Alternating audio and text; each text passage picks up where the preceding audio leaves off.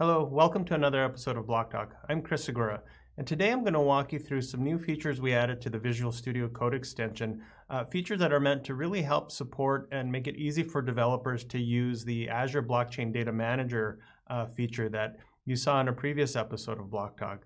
Uh, if you didn't see a previous that previous episode of Block Talk talking about Blockchain Data Manager, I'll walk through some of the key features. Uh, I'll show you some of the online docs that sort of help get you up, ramped up and ready to use it. Uh, and then we'll jump into the Visual Studio Code extension uh, to show you some of the things we've added there to support Blockchain Data Manager. All right, so let's go over here. Let me bring up, actually, rather than bringing up VS Code first, let me bring up a web browser. Uh, and let me just show you the docs page uh, on docs.microsoft.com that talks a little bit about Blockchain Manager. Uh, here you see the URL at the top. Uh, if you missed this for some reason, just search for Blockchain Data Manager uh, in your favorite search engine, or go ahead and just go directly to the blockchain Azure Blockchain Service page, uh, which is sort of the parent page of this this page that you see on screen here. Um, and anyway, if you go there, you see a whole bunch of details on what is the blockchain uh, data manager service, how does it work, what does it do. Uh, for this episode, really the key pieces to understand is what the blockchain data manager does is monitor my transaction nodes, monitor my EVM, and in fact, what it really does is monitor a specific contract for changes. Uh, in a previous episode, you saw me use our Visual Studio Code extension to do something very similar, monitor the EVM, monitor a contract for changes, and use logic apps to publish those changes to something like a SQL database. Um, Blockchain Data Manager does something very similar, but it does it in a far more flexible, far more generic way where what Blockchain Data Manager does is monitor your contract for changes, monitor it for events, and it publishes those events to an event grid. And once you're in an Azure Event Grid, you can have a whole bunch of functions and services that monitor and look at Event Grid for changes, and then can do any downstream processing on that data. So you could just take events through Blockchain Data Manager, put them into Event Grid, and dump it into Cosmos DB, which is very similar to that SQL example I showed in a previous episode. Uh, you could other, have other logic apps do further processing and connect to things like SAP, Oracle, other databases. Uh, you can do really sort of any number of things once you have this process up and running. And again, I won't go through detail of how you get Blockchain Data Manager up and running, how you connect it. It's pretty well documented here. Uh, lots of examples of how to set up Cosmos DB. What I do want to show you instead is some of the integrations we've put into uh, the extension to support Blockchain Data Manager. Um, this is an ongoing process. It's a new service. It's a new feature for Azure. Uh, we're working towards integrating that more deeply into the extension.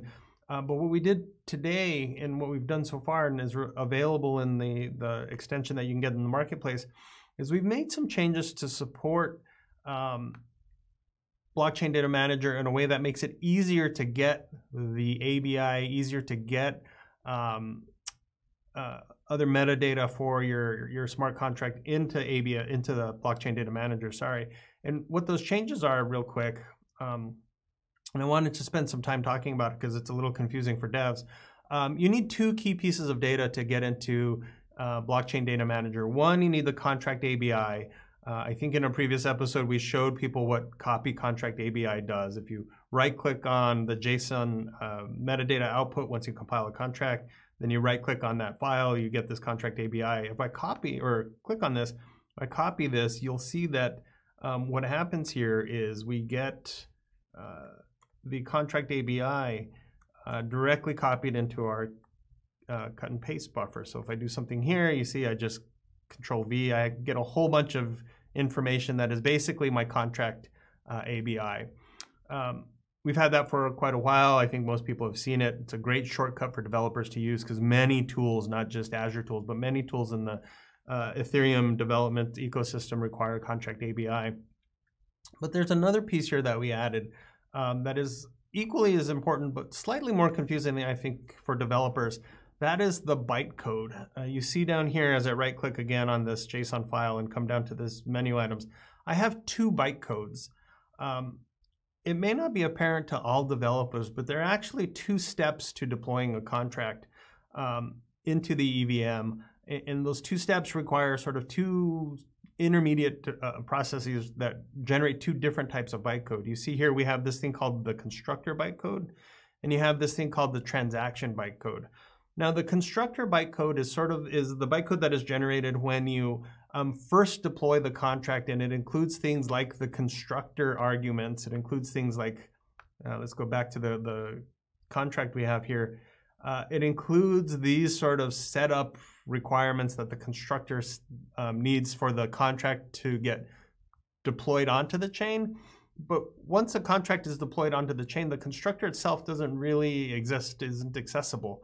Um, so when you look at a constructor bytecode, it's all of that bytecode that's needed to get a contract up into the chain. It's not necessarily the bytecode that gets executed when you exercise a smart contract. That is that transaction bytecode.